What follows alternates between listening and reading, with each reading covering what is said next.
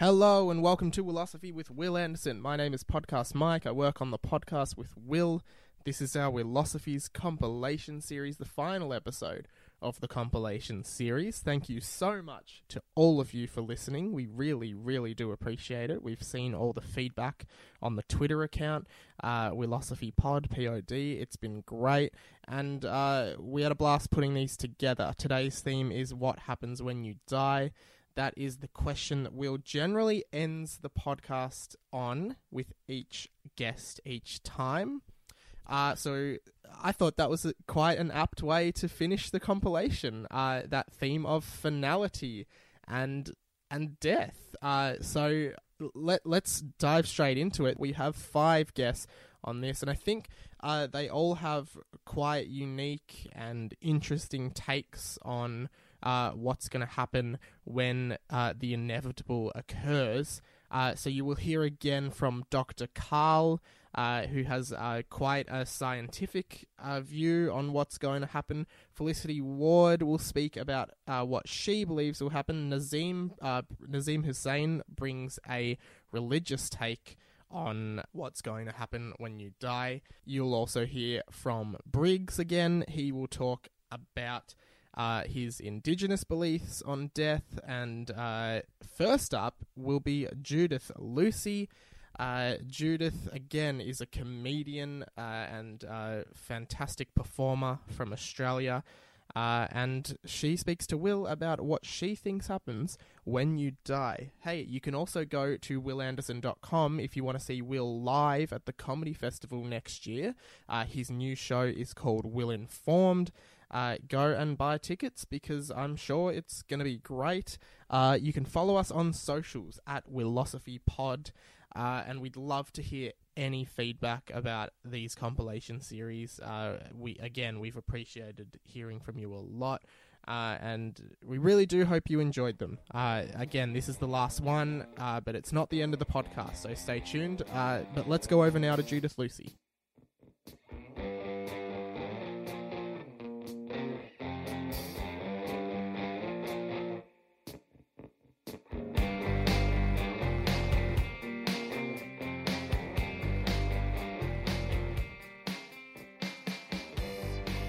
Favorite Radiohead quote, um, and I'm not a big person for quoting song lyrics, but this is I, I love this lyric so much.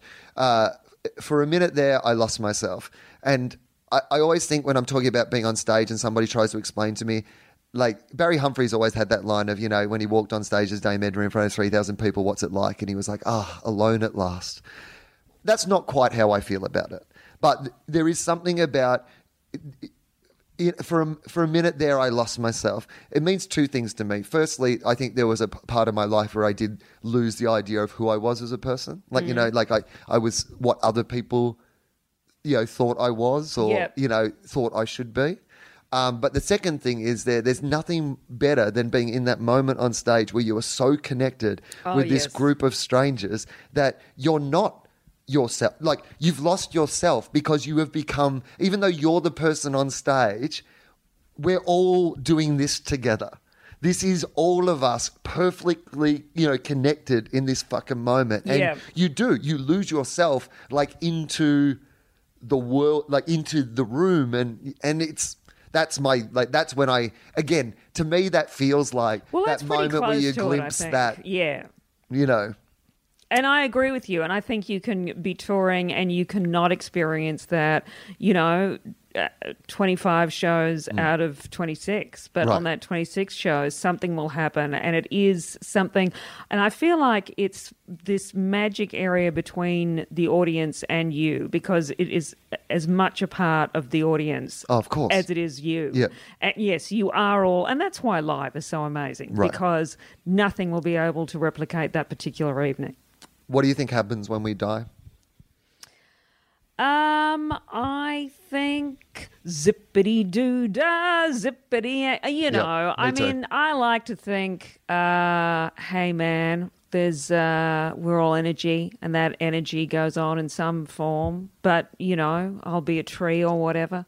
But that's that's it. Yeah, I, I certainly have had uh, you know psychedelic drug experiences where I, I felt like I got a sense of like death and the world was spinning around and then the world slowed like you had this feeling that the world slowed down and then you that you kind of just gently drifted out and then it sped up again and went on without you and I actually found that a very comforting thought to have Mm. but I mostly think I'll probably just be dead and they'll bury me and I'll rot Yeah. but I won't care because I'll be dead Well, right. It's like when people ask you the question, which I'm sure you've had to, how do you want to re- be remembered? I don't give a shit. Give I'm a not going to be around. I mean, I don't give a shit how I'm remembered. I don't give a shit how like what you do in my body. Like if you like if you decide that we can stop pedophiles fucking kids if by fucking like my dead body when I'm dead, stuff me and let everyone have a fucking go. Yeah. I don't give a shit. Yeah. I'm dead. Well, it's like, I you know, God. Let's not go them. with that, They by the way. but yeah, that's sure. that's out there now. But you know, I'm doing that thing of donating my organs or whatever. Yeah. I'm sure the doctors will simply laugh. Yeah. But you We should know, we'll donate ours for study rather than for Exactly. But the thought is there. And I told someone this and they went, Oh, but don't you know that when you do that, you know, the medical students, they do things with your bodies and Yeah. they'll have you having sex with other bodies. And I'm like, I don't I'm care. because that's it. Yeah. Okay. That, I mean, I agree with that, but it, I think some people find that a very confronting. If you believe that once you're dead, I think I think that this is what people does. If you believe that once you're dead, you are dead, then why do you do what you do every day? What is it that just gets you out of bed and gets you to do what you do if you think that once you die, you're dead? But why would that change if I didn't think that? Well, because I think that a lot of people like well, you think know if I'm a good person, yeah, I'll go to I heaven. will go to heaven, and that I mean, that, you know, there is some sort of like, you know, we will go to church, and I'll, you know, do this, and I'll raise my family, and I'll blah blah, blah or whatever the mythology that they've bought into. It might be if I earn enough money, then you know I'll cheat death, or if I, you know, like people, do, you know, kind of funnel it into very different ways. Their, you know, own kind of internal mythology. Some people argue that if you don't believe in a god or being judged, how do you decide your morality? How do you decide Well, what you're going to do with your day? That is a very sad indictment of humanity. I can't help thinking that No, we, I- I agree. You know that we would need a god or. I know. uh, All you need is empathy. I would have thought well, to be yeah, nice to other that's, people, that's but yeah, pretty much what I think too. Yeah. And I guess the older I get, the more uh, what I think gets simpler and simpler. And I guess what gets me through most days is trying to, you know, give stuff a crack. right. Uh, I would like to be at the end of my life and think that I most things I wanted to try, I've tried. I would like to think that most things I've tried, I've tried sincerely and tried to do well, and that I've tried to be a nice person. I don't think I've got much more than that. That seems like a pretty nice way to end, to be honest, Jude. Um, can Go I, in peace, Will. Right. Hang on, we've still got plugs to go.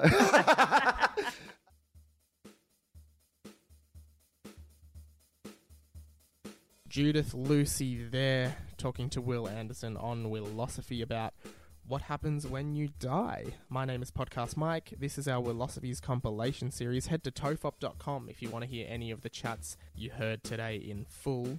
Over now to Adam Briggs. Uh, Briggs is a comedian, uh, a, a rapper. He is one half of the of the rap group AB Original. He also is an independent rapper. Uh, you may have also seen uh, some of his work in the new Netflix series Disenchantment, of which he was a writer for. Uh, Briggs speaks about uh, his thoughts on uh, Indigenous mortality rates uh, and his Indigenous culture and what he believes happens when you die. Enjoy. I wear a lot of you know the brunt of the backlash because of how vocal I am. uh-huh. You know about all this, all this kind of stuff. You know, it's like, oh, Briggs is at it again. You know what I mean? like, why won't he just shut up? But you know, I said to Trials, I said, this is this is the time. Like, world worldwide, it was the time. It, it was so bananas all you know the way things were, were going with the alt right movement and stuff like that. It's like, man, it like w- we're wasting our time if we don't start like if we don't say something when we have while we have this platform because the reality is is like we might not be hot next year. Right. People may like it happens to anybody. You know, it's like you can fall the fuck off, and then people just don't fuck with you, and no one hears your message. And My career, to be honest, has been mostly a story of success, but I understand theoretically what you're saying. yeah, theoretically, you can, you, anyone can fall off. Theoretically, you know, knock on wood. Yeah, tick, tick, tick, tick, tick.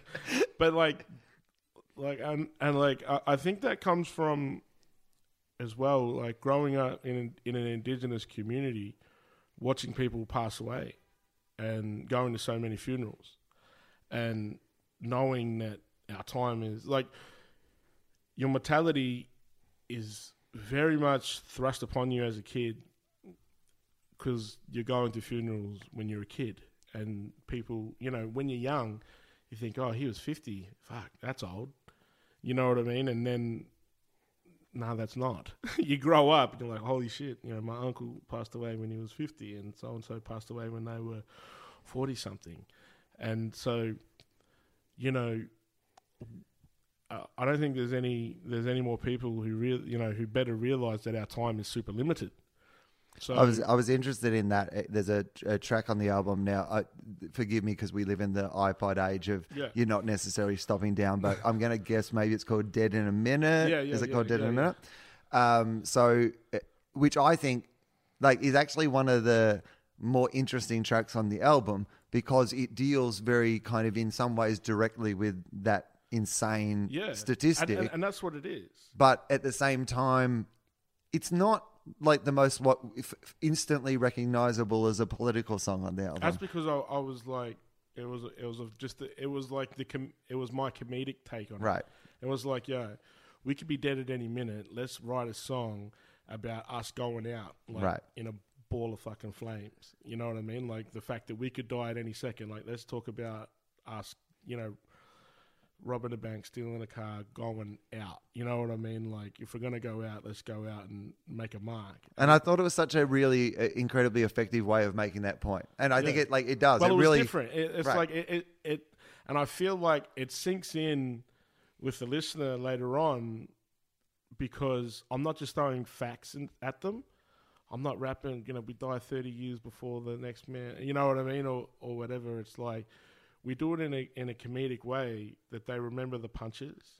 Well, I mean, I think it like I mean, I've talked about, spouted, you know, all those statistics, read them a million times. You know, as Hannah Gadsby, you know, famously said, I'm constantly aware of the fact that, like, in my position in society, it's very easy for me to care about all these things because I don't really have to care about any of them. you know, so it's very easy for me to be an ally, you know, to these various things because I can dip my toe in and acknowledge how horrible it is, but it doesn't really dir- directly affect me on a day to day. Yeah. So I read them and I'm horrified by them. And I, you know, talk on stage about Adam Goodes and I spout the statistics and I, you know, tell people these things. But even I, there's a thing that it, like struck me when I was listening to the song, um, is I, I never really thought about how that might even affect people's mindsets because you attack it in a comedic way. Like we, mm. we might be, yeah, we might be dead tomorrow. So you know what? Fuck it. We're not going to obey the rules tonight. We're going to do all these things. But I think that to me at least made a broader point of going, and maybe this explains a little about, you know, maybe some of the things that you're thinking about the way people in my community behave might have to do with the mindset of going, well, why the fuck would I care about this? Because Yeah. I don't, I don't have to be here for another. I'm not going to be here for another 20 years, or I'm not going to have this life. And so.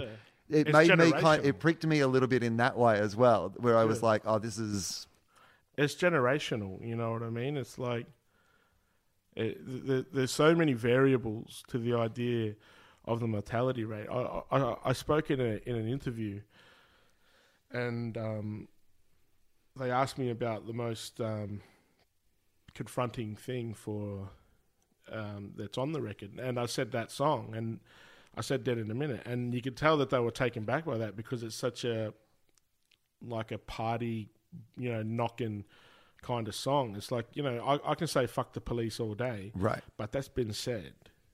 You know what I mean? I'm not surprising anyone by saying fuck the police. You know, that's it's done. It's old hat. Right. you know, everyone knows fuck the police. Yeah. Everyone knows that. Even the police do fuck the police at their Christmas party now. Ironically, that's where that that's where that is. Yeah. That's the thing. It's like because that's been said, and I said the most confronting thing is like what people might not realize is if you deconstruct it, is dead in a minute. Because what we're talking about is us dying 20, 30 years before the rest of Australia. So we have, you know, less time. I, I think I said, you know, I've, I've got half the time, so I'll do twice as much. But I imagine within that community, there are people who have prejudices towards how Indigenous people manage their lives. We see this all the time, the cliches of those sort of things. So you have this broader thing of going, well, here's a community where you're seeing this thing that everyone can be proud of Yeah. that is run by and schooled by and staffed by and Yeah, you know yeah. played by all right i mean i think And this even- is, i got to be honest mate this is a good policy to run onto because i feel like i can like sell it to the people who actually are racist by going no this is going to be better for your draft picks it's basically an academy this is essentially an afl academy It like really is. no one's going to go home because they're culturally shocked anymore they'll be well trained you know what i mean like, this is I feel like this is a winning policy. we can I- fix it. But like that's what I mean. Like I've, I've like just from my experience. Like obviously, there's people out there who who know like fucking right. way more than me, and you know what I mean. Like all and but Of course. like you know, I I've kind of led a, led that as a disclaimer from the start. From when I first did this, sh- you know, from speaking out was like "I- I'm only ever speaking from my experience, and whoever wants to come with me is more than welcome. You know what I mean? But all I ever try to be is representative of myself. You know what I mean? Like from start to finish. All right, so let's talk about you a little bit before we do finish. Um, so, I, there's just some standard questions I always like to ask on Yeah. the podcast. So, uh, one of them is this: uh, What do you think happens when we die? We go back to the universe, Yeah. whatever that is. What What do you think that is? What's your fear? Do you Do you care? Is it something that you? I mean, obviously, I we, hope, we've I already not. talked I, about. I hope, I hope I'm done. right. I hope it's it. I hope it's it. It's like I feel like, know, I, I don't want to think anymore. Yeah. Oh, mate, I'm I'm the same. You know I'm what I like mean? the Like- minute sweet relief. Yeah. Sometimes when a plane jolts a little, I'm yeah, like, like, yeah, "Oh, I'm okay, like, oh, I'm okay. ready. I've Uh, done some yeah, stuff. Like I made my choice. yeah, I threw my cards on Yeah. the table. I made my choice by sitting, on, by sitting in this plane. I, I, I just hope I'm in business class when it happens. But um, yeah, I, I just like whatever it is. Like I feel like the universe is so ex- you know it's so massive, and we're all made out of the same stuff from you know stars beyond to to everything that we see around us. You know, I think we just go back to whatever it was that w- formed us in the first place. Do you think that life has a meaning? Like, do you think that there is some inherent reason that we are here and we do what we do, or do you think we are a you know mysterious accident of like evolution or whatever in the you know, corner of the universe? Do you? I mean, is it even a thought that you, Yeah, you know, these, trouble the, yourself with? These are the questions you ask yourself when you're laying in bed and thinking about all the stupid things you've done in life. Yeah. like when you can't sleep. I, I, I don't know. Like I always just thought, you know, we make our own meanings. You know, in life. That's how I feel. I feel like we, we, we create our own purpose. You know what I mean? Some people are more fortunate than others, and you know that's just the way that the cards are dealt. But you know, I'd I'd like to think that there's a you know that there that there might be something that we haven't comprehended yet, but what that is, I don't think we're even ready for it. Thank you to Briggs for that chat with Will. Going back to December of 2016 for that chat there. Tofop.com to hear the full thing. Let's keep moving and head over to Nazeem Hussain. Uh, Nazeem is a comedian from Australia and he speaks about his experience with death and what happen what he believes happens when you die in accordance with his Islam faith. Enjoy this chat with Nazeem. And then Ali picked up the Quran and said, "Oh, so so that's what the Quran meant? Is that what God meant?" And then he said, "Here's the Quran. Let it talk." And then everyone was like, "What do you what do you make of? Like, what, that's so stupid." But that's his point was that religion is like or Islam or religion is that pursuit. It's that pursuit of reason. It's a pursuit of thought. Like it's really about trying to find that truth, and it's all about interpretation and making sense of your surroundings. Everything is culturally relevant. Without that cultural relevance, nothing makes sense. So that's kind of for me what Islam has become. Like it is about approaching truth. You, uh, yeah, I, I, No, I like it. It's good. This is this is fascinating. so there is there is really like.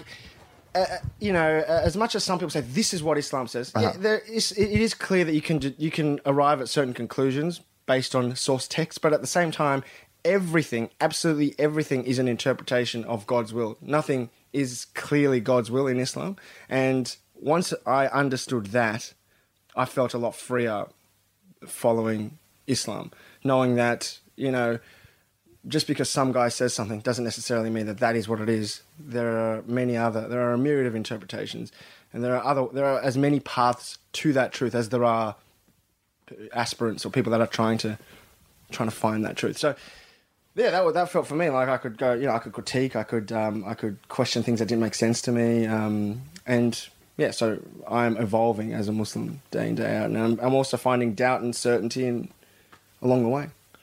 It's really interesting to me. Tell me, uh, So what do you think happens when we die? Oh God!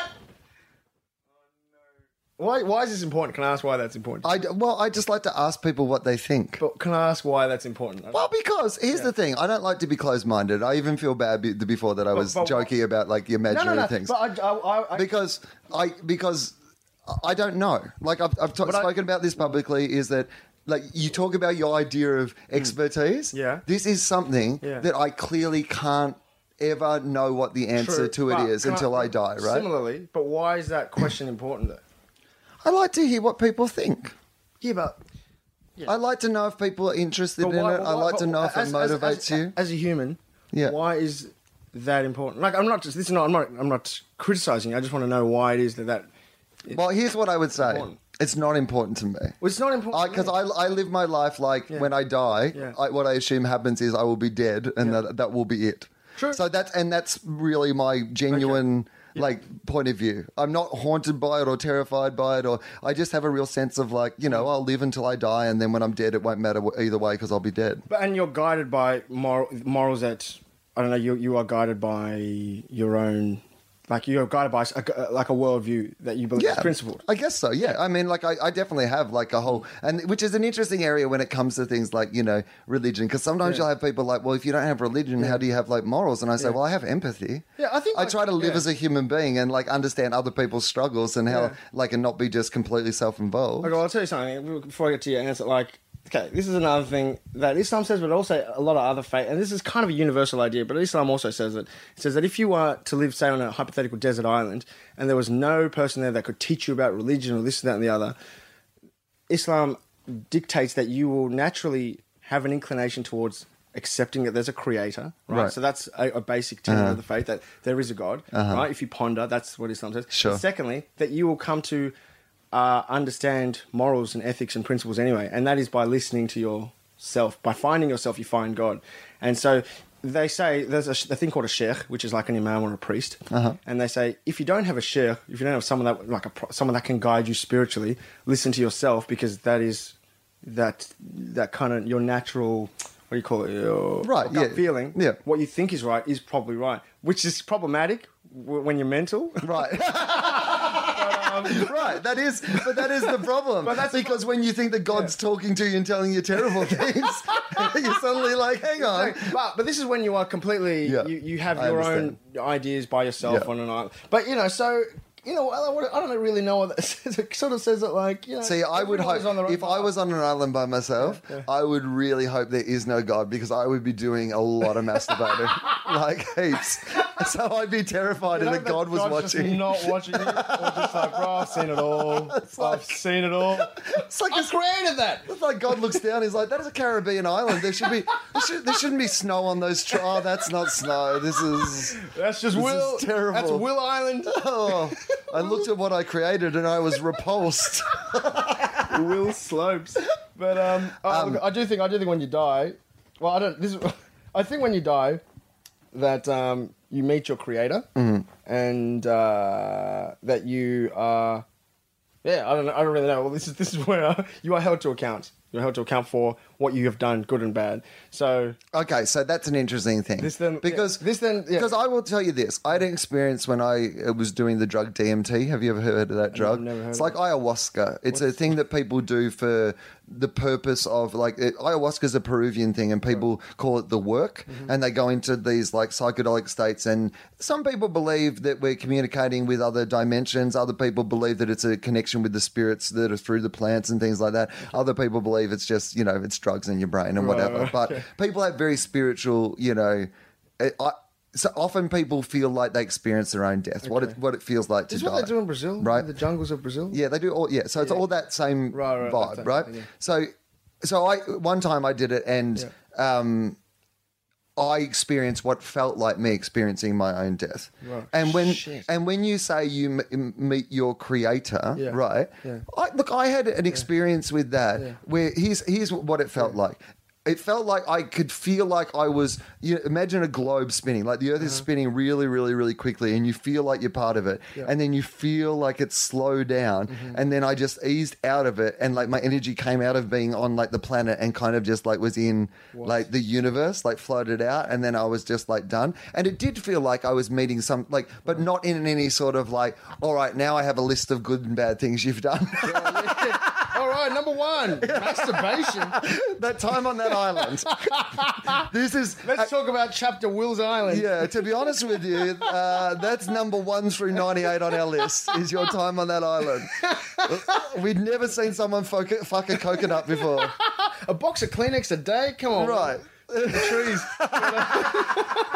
I invented tissues and bowling. So what, so so you so you came out of that. Did that Yeah. change permanently your perspective on anything? No, not really. Because I mean, look, you know, I'm I, I'm very open minded in that if we discovered like tomorrow, Yeah. you know, that there is a God and his Yeah. name's Larry and he lives here, and like everyone's like, well, that's I'd be like, okay, Yeah. hey Larry.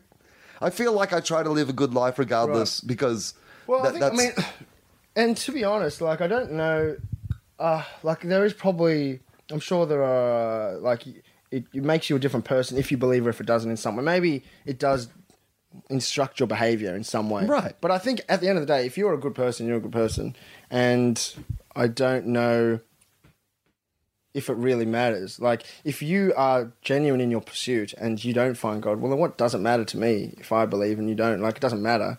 You're doing your thing, I'm doing mine. Right. But it becomes, like you said, when I. What was that rule that you said before? The. the, the- the right to swing your fist yeah, stops right. at another person's Yeah, face. yeah, yeah. That's it. Like when, when that happens, then then we then we should have a chat. right. Going back to 2015 with that chat with Will and Nazeem Hussain. Thank you so much to Nazeem for his time there. Here's Felicity Ward. She's a comedian from Australia and she speaks about her experience with death and what she believes happens when we die. Enjoy. Uh, there's a couple of things that I just like to ask before we finish up. Now, first one we've kind of touched on anyway, uh, but uh, religion. Yeah, so you said you were spiritual. You're not like specifically religious. asked to be back uh, asked to become a Catholic when I was 11. Uh huh. So made my parents confirm me Okay. because my th- but they're not. dad's Catholic, but Right. by proxy. Yep, sure. Because it will, you know, Irish. Born Catholic into family. it. Yeah, born into it. Um, and so I became a Catholic when I was uh, 11, and What was it that appealed to you about Catholicism at 11? structure, Sure. structure, order, process, songs, names, water on the forehead, confession. Loved it. I had a semi-chaotic upbringing. There's a lot of chaos in my household, Uh-huh. and so that's, you know, I just liked structure. I loved school for that same reason. Sure. we didn't have a Catholic church where we were where I lived because there was fifteen hundred people. We had a Christian church, so I used to go to that church, and I'd go on a Sunday where they had the cool young band. Uh-huh. incidentally, my auntie was also going to that church, and she's now married to the bass player, twenty years on. Is that right? Yes. Look at that. Got down with a bass player. Yeah, and also he pulled out of a church band. Yeah, not bad. That- I mean, that's pretty cool, right? Not bad. Like when you got that gig the first time, you wouldn't be like, "This will be good for the ladies," Yeah. but there yeah, you go. It was good for God and the ladies. All right, there we go. And then uh, I I called myself Christian till I was about twenty five or twenty six, but I didn't. re- Okay, that's pretty late though. pretty late, but I I didn't really it's like I really wanted to be a Christian, Right. Because I had that, I've always had that yearning and that seek, like that searching feeling. Um, and then when I sort of had to make a decision about whether I practically believed in the tenets of, not the tenets, but the stories. Yeah, but the I just don't believe the stories. Right. Like I don't, I, I don't believe that You believe there. may- I mean, not to put words in your mouth, but like you strike me as somebody who believes that there might be some, you know, greater like purpose or meaning or something, you know, universe, life force or whatever. Mm. But that the stories in the Bible. Jesus just- might have been a real guy, Right. sure. I, I don't know if I believe about the dying and coming back, and I, I don't Right. know. I don't know, but that doesn't that doesn't feel like something I could depend on with my life. And I think if you're a Christian, you've got to depend with you got to depend on it. Yeah, it's not just enough to go. Well, I guess it could have happened, Yeah, right? There's some good stories. I mean, it was a long time ago. Yeah, that's right. Shit was different back Chinese then. whispers, things get You know, misunderstood. when he said he came back Yeah. from the dead, I mean, he was just he had a really ah, rough night. I mean, he looked like hell. Mate, it was Easter. It was Easter. He had a fucking big four weekend. day weekend, mate. Mate, and it fell early that year as the start of the footy season in Bethlehem. I mean, there was shit going on. Mad Monday. It was crazy. Exactly, and he'd done Feb fast, and so he wasn't used to drinking. And His then intolerance you know was- what he's like, and the mir- suddenly the miracles come out, and then sleep. He was just asleep behind the rock. like, That's mate, what he was. Jesus, fucking drink a water, don't walk on it, mate.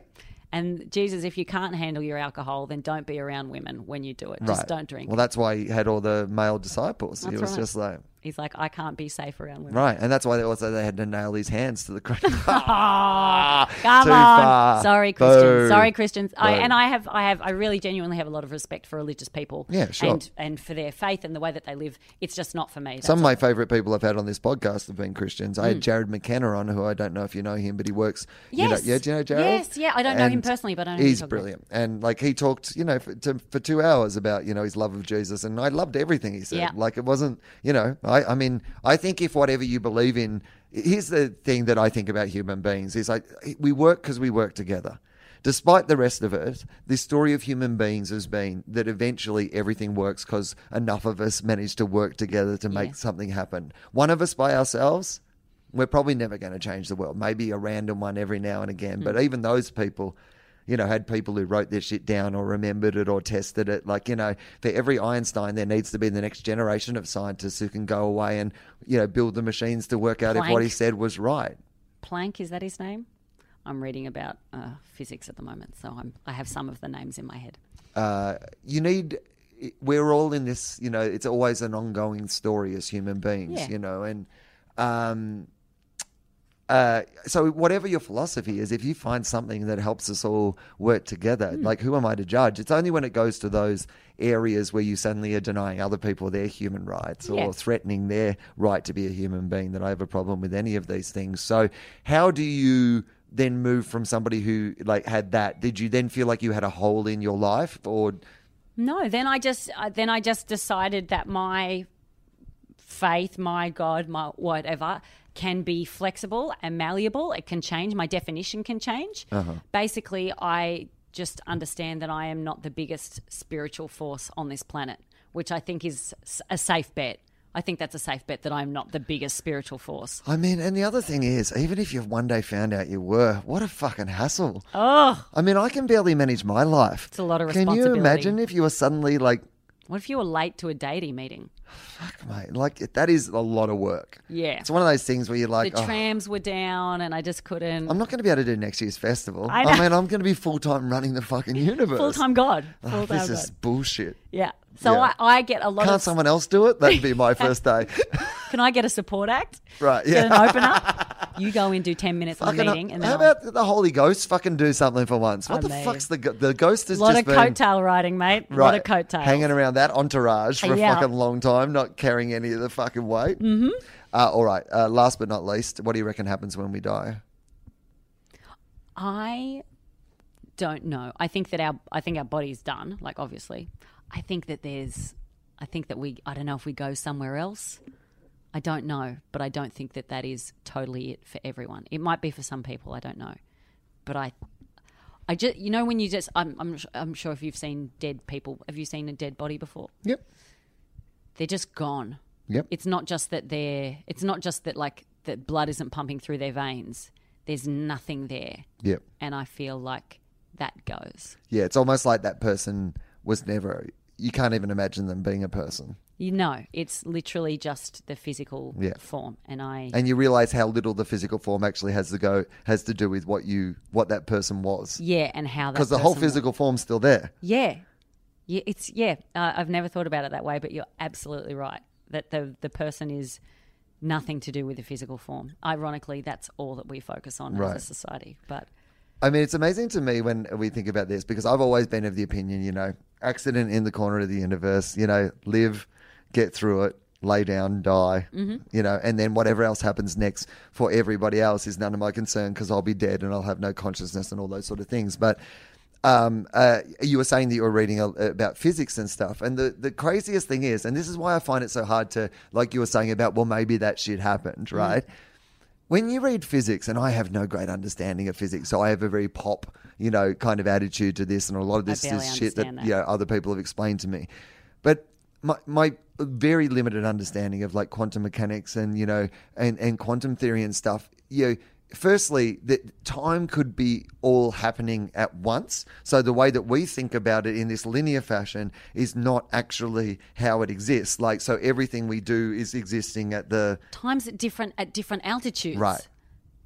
That's crazy. So that's crazy. Like suddenly a burning bush That's doesn't look that crazy, right? Suddenly, like someone who talks to a bush, you're like, hang on, what? Oh you're, God. you're telling me that like time might not be linear, and like all this might be, and there might be like a whole Space bunch of different, space curves. and there's universes that like might be existing at the same fucking. I mean, then there's a bit of me that goes, well, maybe, you know. That idea of death makes less sense in a way of you being dead, dead. I totally, because- totally. I've I literally reading this book, which is for people that don't understand physics. Uh-huh. Um, that, that's what this book is for. And I was reading it, and I get to the end. I, of, I thought it was a book written by four people who don't understand physics. Yeah. They just got together and went, what, let's just see if we can work it out. What's your the-" opinion? Yeah. All right, and yours? You know what? We'll just work it out between the four of us. We'll read some Google stuff and then we'll have our best we'll guess. workshop it. We'll spitball it. It'll be fine. We'll get close. yeah. I get to the, The end of gist of physics. I get to the end of every chapter and it blows my mind so hard. I mean, this is a 70 page book, it's Uh-huh. really thin. Um, the, the pages are very uh, uh, narrow. I can't get through it because I Yeah. get to the end of every chapter and I have to spend a couple of hours just staring into space going, What is this? and that's Oh, yeah. when I think, of course, people believe religion. Sure. That's far easier to understand. Heaps easier. Like I can get you walked on water. Whoa, I know what that looks like. Right. You're telling me that light is made up of packets of finite measurements, but I can't see them, but they're happening. Like I have to I've got to spend a lot of time digesting that to try and even understand that. It's just oh my god, it's so amazing. Yeah, it's crazy. So yeah, I, it, the more you learn, sometimes the more you just go. And I can understand why perhaps that's why religious certainty comes with sometimes an anti-science bent. Yeah. because it's hard to keep those two. It's really amazing sometimes when you see like a Christian scientist or whatever, Mm. and you're like, so which of them are you? Yeah. Which of them do you What not you backing? believe fully? Yeah. because there's no way that you can believe both fully. Yeah. So, which of them are you pulling your punches on? Yeah. This is this is how I see it. That I you know when Indiana Jones like takes his hat off and he flicks it and like it, it'll jam the door. Uh-huh. That's what my faith is. I don't want to say that there's nothing there. I just want I'm just like leaving the door a bit open Okay. just so cuz I reckon it's no one knows. I mean, there, there's kind of almost two possibilities that it's all for some reason, everything happens for a reason, or that everything happens for no reason. Hmm. And I guess that you, in some ways, I'm a everything happens for no reason. And I hadn't kind of thought about this until we've like talked about this here. Hmm. But you know, you're a real everything happens for a reason, and I'm a everything that happens for no reason. And somehow, I feel like we agree on so many Yeah. things and have so many areas of like similarity and interest. So it's probably instructive that you can get to that same point With from very different perspectives or Literally the opposite. Yeah. Literally. Because that idea that this is all for nothing, that everything is for nothing, is the saddest thing that I could think of. Like that almost makes me feel no, sad. I get it. I can understand that. There's this element of like, well, why are we do anything then? Mm. Like, if we're, I, I tend to go the opposite with that, which is like, well, if there are no rules, I can create my life and anything, and you know, I, like you know, people always ask me. Clare Bowditch asked me on the radio the other day. She goes, "On Willosophy, you always, tell, uh, you know, you always ask people what's your philosophy." She said, "What's yours?" And I said, "I chose this." And that's the thing that gives me the most power power in the universe is that I choose every day to best curate my world and my universe and the world that I want to live in and the things that I want to see. Like you know, it, it's up to me. It's up mm. to me if I want to have a good life or a happy life or a mm. content life. It's up to me to examine if I think I'm a good person or if the value, if the thing I'm striving for is actually something. Like I can't put it through an external prism. Yeah. You know, I can't say. You know, I all I have to do is going for my own reason, how do I want to treat other people? For my own reason, yeah. like what do I want to do with my life? What sort of work do I want to create? What sort of relationships do I want to have with people? What responsibility as a person who, who has a voice do I want to use? How much of that voice do I want to use? Or how much do I want for me? Or I mean, th- saying all those things now, I'm exhausted, and I'm like, I don't know how I got out of bed this You're morning. Very tiring. But I kind of I think that's an exciting thing. I yeah. think you know, and I do I do too. When you explain it like that, I do too, and I understand it. I uh, I just don't think that I can do it by myself. Felicity Ward there. Uh, thank you so much to her for her time. Tofop.com for the full chat or any of the chats you've heard. Let us know what you think on the socials, Willosophy Pod. We're not quite done yet. We've got one more chat to wrap up the Willosophies compilation series. Here's Dr. Karl. He is a science communicator. You may have heard him on Triple J. Uh, he has written a lot of books, and his take on what happens when you die is is really really interesting. And I thought it was a, a nice way to to wrap up the compilation series. Uh, let's get straight to it. I hope you enjoy it stop and take your pulse. Right. If your pulse is racing, if you're breathing fast, you are not fit to deal with that emergency. Right.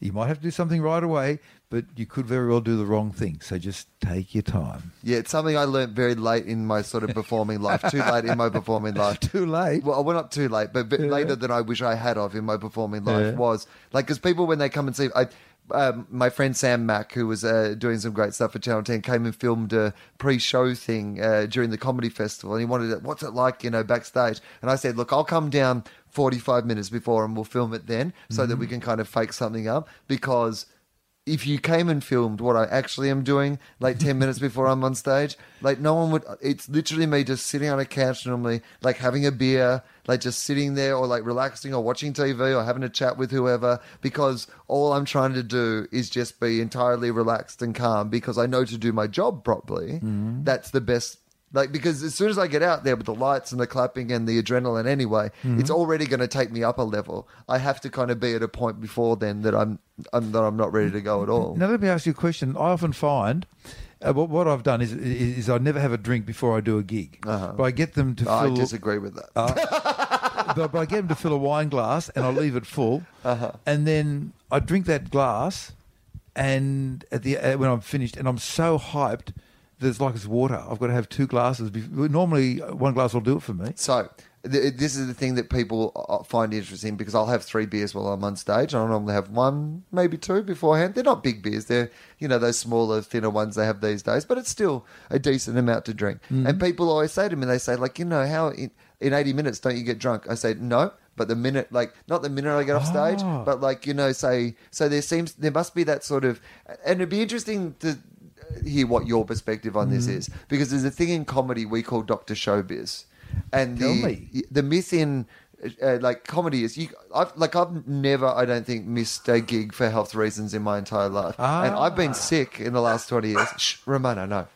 Um, I've been uh, I've been sick for the you know I've been like ill and whatever. But there's this thing where you can get out on stage. Like I've never had to go to the bathroom when I'm on stage. I've never had to like uh, you know I can be you drink. I can do a double show. I can have need to go to the bathroom five times. Yeah, in the ten minutes before I get on stage. But for that eighty minutes when I'm on stage, that I don't have to go to the bathroom. I can get through and be sick straight away. You know, like there's something about that a performance, like I guess adrenaline or whatever it is, that stops me from feeling drunk on stage. But then when I come off stage, I feel what really? would that be? That's the other half of the coin. I'd almost like to try that, except I'm scared of the fact that I've seen a few cases of where people have gone on stage drunk and have gone badly. Oh yeah, I, I mean, I don't think it's a hard Oh, and no. fast rule. Yeah. That's interesting that you say that. But I imagine over the years as well, with like you know, like if you look at the major rock bands and all those sort of like, I mean, there's been some people who've like played whole shows clearly, you Off know, their face. off their faces and whatever.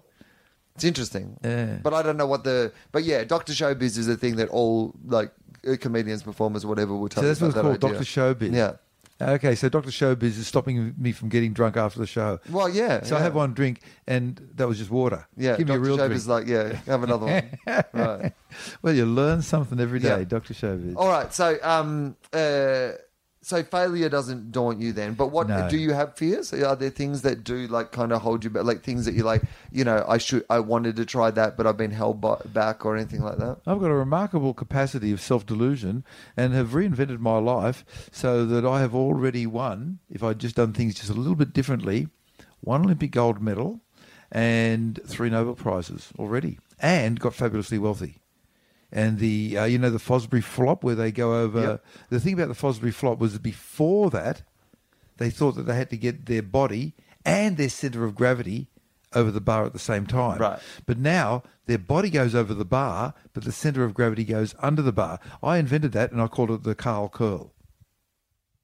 In my mind, Yeah. I delude myself, and then I won my first Nobel Prize, uh, of course, for um, semiconductors. Of course, that was obvious. Uh-huh, of course, yeah. Uh, and then another Nobel Prize for discovering dark energy. Uh-huh. That was an easy one.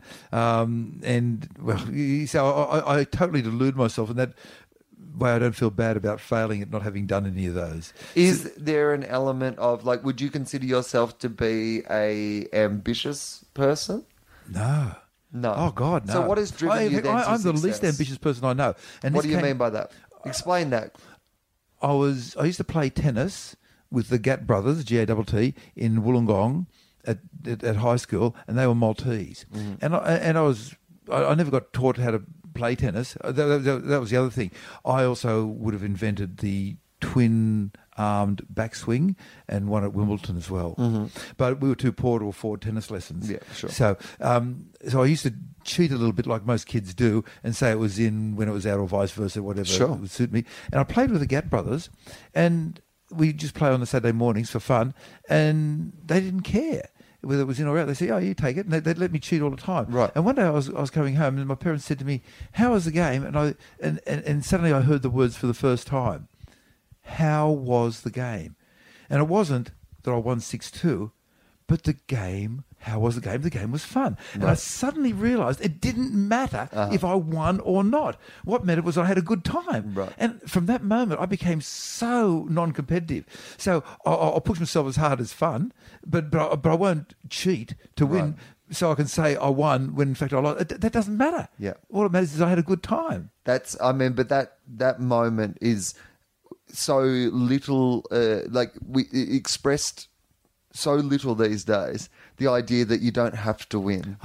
Mate, you go to these corporate meetings. Like it's and- nice sometimes Yeah. that things have a like a winner and a loser and whatever, but it doesn't like actually have to mean that because you didn't win that you didn't win, that you didn't get out of it. And often the person who did win, like they didn't, you know, like they'll find it's empty when they win the thing, you know. Anyway, And then they give the lie in the corporate world where they say, I have climbed the tallest continent, mountains on each continent, Yeah. or tamed lions in the outback of Australia, or this or that. And you and I'm a winner, and you each can become a winner. Yeah. No.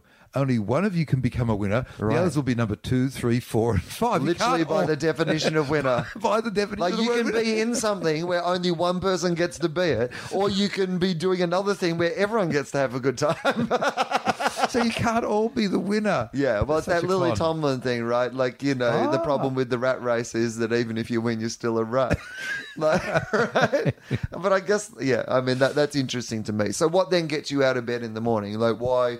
Because, I mean, you've written like, what, 30, Six. 36 I'm writing, I'm writing number 36 now. Yeah. Um, Like what? Yeah, I wouldn't what be dead gets for you? quiz. Yeah, what gets you up and motivated and talking and doing all those things? Like okay, what- well, when I was a medical doctor, uh, the other thing that I came across was with people, most people didn't ever realize that they had enough. And I've got to the stage in life where I've got enough stuff. I've got Uh-huh. a house, That's I've got one That's car. I've got a bicycle, and I've got a family. I don't need a second family. No. Um, I wouldn't mind another car, but it'd probably rust. And where would I drive it? I wouldn't mind a jet, but Right. hey, I can I can live without. I, I actually The other thing about enough. a jet is like the thing that I think is you've always got to remember what sort of person you actually are. Like for example, sometimes enough you'll need more. Like Hmm. depending on what you. But like my thing with the jet is like yeah, it'd be great to have a jet, but then you need like people to look after your jet, and I don't know what to do with the jet. so now I need a jet guy, and how do I know if my jet guy's ripping me off or not? Like you know what I mean? Like do I have a good jet guy? Like how many jet guys are there? Like. And so I don't need those problems in my life. So- the so- joy I would get out Yeah. of the jet would be offset by all the other problems that come with having a jet. For me, the only real reason for having a jet was I could guarantee I could see an eclipse every time. Oh, okay. If there was cloud No, cover, sure. I'd say, let's go above the clouds, and then see the eclipse from up there. That, that How often is there an eclipse? under the Geneva Convention, you're allowed seven every year. That was a joke. I know, I, I know. got that. But how many how many ma- eclipses are there? Oh, you're average? a maximum of seven. You get about three or four. I missed out on How how often would it? How I mean, if you Every- thought every- about every it, three months you get an yeah. Like I mean, you could plan it. You could just get a, a jet for that night. Yeah, but you got to be able Higher to, if you're on the ground, get Yeah. above. Uh, uh, I've, I've checked it out. Right. Three thousand an hour. Okay. All right. Right, it's beyond me. Yeah. No. Right. Yeah. Okay. So, so what gets me out of bed in the morning? Yeah. is- well, so when I was a medical, What's your student- day like, by the way? I I, I, I know this might be a like a. I like to know practically. Do do you get up early? Are you a person who works best in the morning or in the evening, or does it not matter? I get up. How much you sleep? I sleep? get up pretty early. No, no. Oh, you got to have your sleep. Once you're a, you- you're obviously not a parent because you don't know that sleep is better than sex. Right. Once you, well, yeah, right. So I like my eight hours. I sleep. did breakfast radio and I milk cows. I, I, Okay, right. I, I think I've, I feel like I'm, I'm, I take it back. I've got some appreciation. If you've done breakfast radio, Yeah. they're the hard yards. Yeah. yeah. So um, get up early, um, and then go. Like to go for a walk on the beach with my wife, Uh-huh. uh, and then we have breakfast together and a cup of tea. And what do you eat? What are you like? Are you a regular? I'm into what- fruit salad now. Yeah, I right. Mm-hmm. love fruit and a bit of nuts in there. Oh god, and and papaya pawpaws. I don't know why, but they just really sing to me. It'll probably change in a few years. And then, with regard to the working, there's the reading, and then there's the writing. And the reading I do off paper. Or Uh-huh. I do it off the net. So on the web, I'll spend an hour doing my emails, and then I'll, I won't look at it. Then I'll do an hour on the people I follow on Twitter. I follow them specifically because they give me links to scientific articles, Uh-huh. I which know. I then read Yeah, I and a lot of that as understand well. and Well, save. science, you know. And then uh, some of the good, the, the easy ones I'll pass on to the general public. Then I'll go to the other half of Twitter and then answer requests, and then I'll start writing. But I've got a little automatic clock that every hour says that dims the screen down. So then I'll go down to the gym and pump iron to put up with the to try and repair the damage from my surfing accident where I smashed one ball of my uh, shoulder joint into forty different pieces held together only by blood clot. I'm glad that sentence finished because like it started with you, you where you Smash said I smashed one ball. Pause. I was like, I don't know how you can work on that in the gym, Yeah. but so uh, I'm trying to uh, get back to the stage where I can do chin ups and push ups again, Uh-huh. and I should be able to be there within maybe six months. I've, I've worked out a few problems. So, uh, and and then, that, then that's the day. Going down to the downstairs uh, gym in what I call the garden suite, which is just the room out the back. sure, that's Yeah, right. We're then- we're in the podcast studio, which is just the room at the back. and then uh, just pump iron for 10 minutes and then come back upstairs and then write some more. Uh-huh. And then family comes home. They, they do the cooking, I do the dishwashing. right. It, I, I, hope they don't listen to this bit, but they have many fine qualities. But finding the maximum 3D efficiency of pack for the dishwasher to maximise the amount of washing and minimise the amount of energy they haven't got. I can imagine that that would bother you. Oh. But sometimes I'll even put a plate sideways in the dishwasher, just lying flat, and then run away skipping and laughing, like little kids coming up to a doorbell and ringing on it and running away just to taunt me. Right, because I because I can't put it in sideways. Because why? You got to have it vertically. Yep. And they lay it flat. You got one plate in the dishwasher on Uh-huh. the bottom level, one on the top. That's it. They Yeah. they do that That to mock you. to mock me. well, Karl, that's probably as good a point as any uh, to finish on. It has been an absolute pleasure uh, to talk to you this afternoon. The well, to this morning, this afternoon. I think we crossed through the, the period of time probably during this chat. Um, uh, Ramona wasn't here for the whole thing, but she's come back in for the end, uh, which is always very nice. Uh, now, uh, so you're working on your. So anyway, people can find all your books, but you're working on a new one at the moment. Yeah, so just go to drkarl.com, D-R-K-A-R-L.com, and there's so much free stuff there. What? Tell me what uh, you still want to do.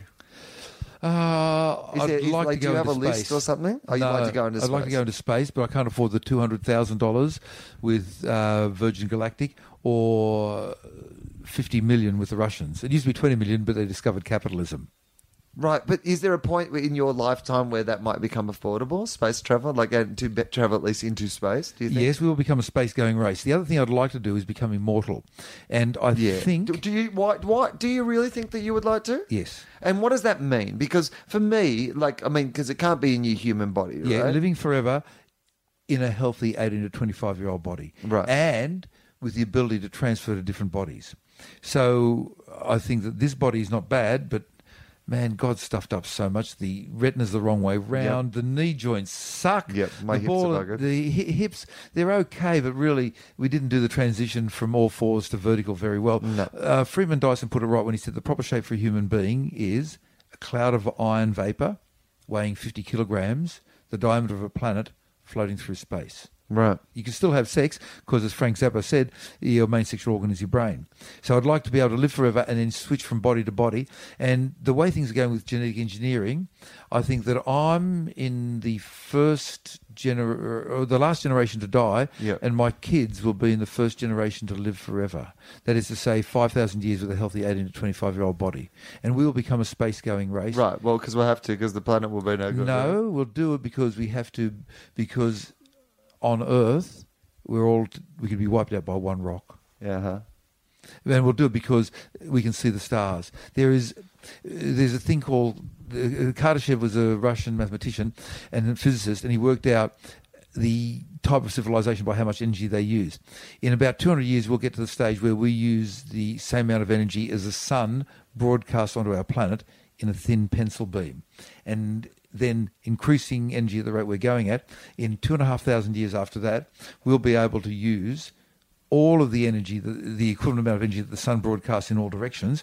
And two and a half thousand years after that, which is only 5,000 years from now, and think the Egyptians started 5,000 years ago with their pyramids, in 5,000 years from now, we humans will be able to control the energy equivalent of all of the output of all of the stars in our galaxy. That's where we will be in 5,000 years. I want to, I'd love to be around for that. And it pisses me off that I probably will miss out. I'll be in the last generation to die. Bummer. But on the other hand, I had a pretty good time. I assume that means that what our brains are going to have to be because, like, here's the thing: the, the thing that I uh, finds, you know, I'm already there's already things that teenagers can do now, kids can do now that. Are, are almost beyond me, you know, when it comes to technology. You know, they do things so instinctively that, like, I'm like, I, I don't really know how to do that. you know, like, I buy new phones and I do the same old things that I can do with my other phone. You know what I mean? Like, I, I can't do any of the new stuff. I feel constantly with technology like I'm one of those people. The metaphor I always use is like I'm in a western and you know I'm running along behind the train, you know, and you got to jump up onto the mm-hmm. train, and I feel like I'm. But if I stumble like one bit, the train goes ahead and I'm lost forever. Well, like the kids are getting smarter. Each Right. Generation. So how do I live forever? Like if I live forever, is it about me upgrading my brain? Am No. I, is that what it's going to be about? or Um, the Greek word apoptosis, A P O P T O S I S, refers specifically to the autumn leaves falling off Uh-huh. when the chlorophyll has all been sucked back to be recycled by the tree. And it's used in cells uh, in the human body to refer to programmed cell death. So we males, we reach our sexual peak at around 15 and women around mm-hmm. 35. So most of us guys had our sexual peak all by ourselves, unfortunately. Mm-hmm. And the cells in our body are aging all the time, and we can find that program and switch it off. We are programmed to die. yeah, right. Immort- death is a new invention. Originally on the planet, from 3.8 billion years ago to 1 billion years ago, there was no programmed death. You had a one. all- life was in the form of single cells, which uh-huh. would then split into two, into four, into eight, but they were still single cells, and there was no programmed death. And with program and with multicellular bodies, where you've got a kidney and a liver and a lung and a heart, you have programmed death, so that you make room for the next generation. So we will find those programs and switch them off, and we will live forever. It's a very interesting note to finish the podcast on. I appreciate that very much. Thank you, Karl. There you go, guys. That is Dr. Karl on his thoughts on what will happen when we die. A fantastic chat. All of these today were fantastic chats. So special thanks to Judith Lucy, Briggs, Nazeem Hussain, Felicity Ward, and Dr. Karl, and to all of the guests that have been a part of this compilation series. It's been an absolute blast putting it together. We've had some great chats on comedy, philosophy, mental health, human rights, religion, education, parenting, feminism, death, all the big topics in life that we need to be discussing. And of course, you can hear all of these chats in full at tofop.com, T O F O P.com. Again, there is an amazing back catalogue of episodes here that simply fantastic to listen back to. So I highly recommend you, if, if any of these uh, poked your fancy today, I highly recommend you go and check out the full chat because a lot of these guests that we have on have some really profound and poignant things to say that I think uh, we should be uh, listening back to and, and learning from and enjoying. Uh, so, yeah, thank you so much for sticking through this. I really hope you enjoyed it. Like I said, it was a blast to put together. Uh, Mike Howell over in America cuts all these together. He, he goes through all the episodes and, and, you know, cuts it all and pastes it all in and and makes it a coherent piece. So special thanks to him. James Fosdyke uh, puts all of the artwork that we share together uh, very promptly and very professionally. Uh, he's done a fantastic job, so we really appreciate it. Wil, who who does these episodes, who who who chats to these guests. Uh, has done a fantastic job with them, and uh, and of course to you, for listening. We really appreciate it. There wouldn't be a show without the listeners. So thank you so much. Uh, really excited uh, for what's next for this podcast. Hope to hear from you soon. Tofop.com, Willosophy Pod on the socials, patreon.com slash Tofop, T O F O P, uh, if you want to donate to the show. But for now, uh, Merry Christmas, have a fantastic new year, and we will chat to you soon. Thank you.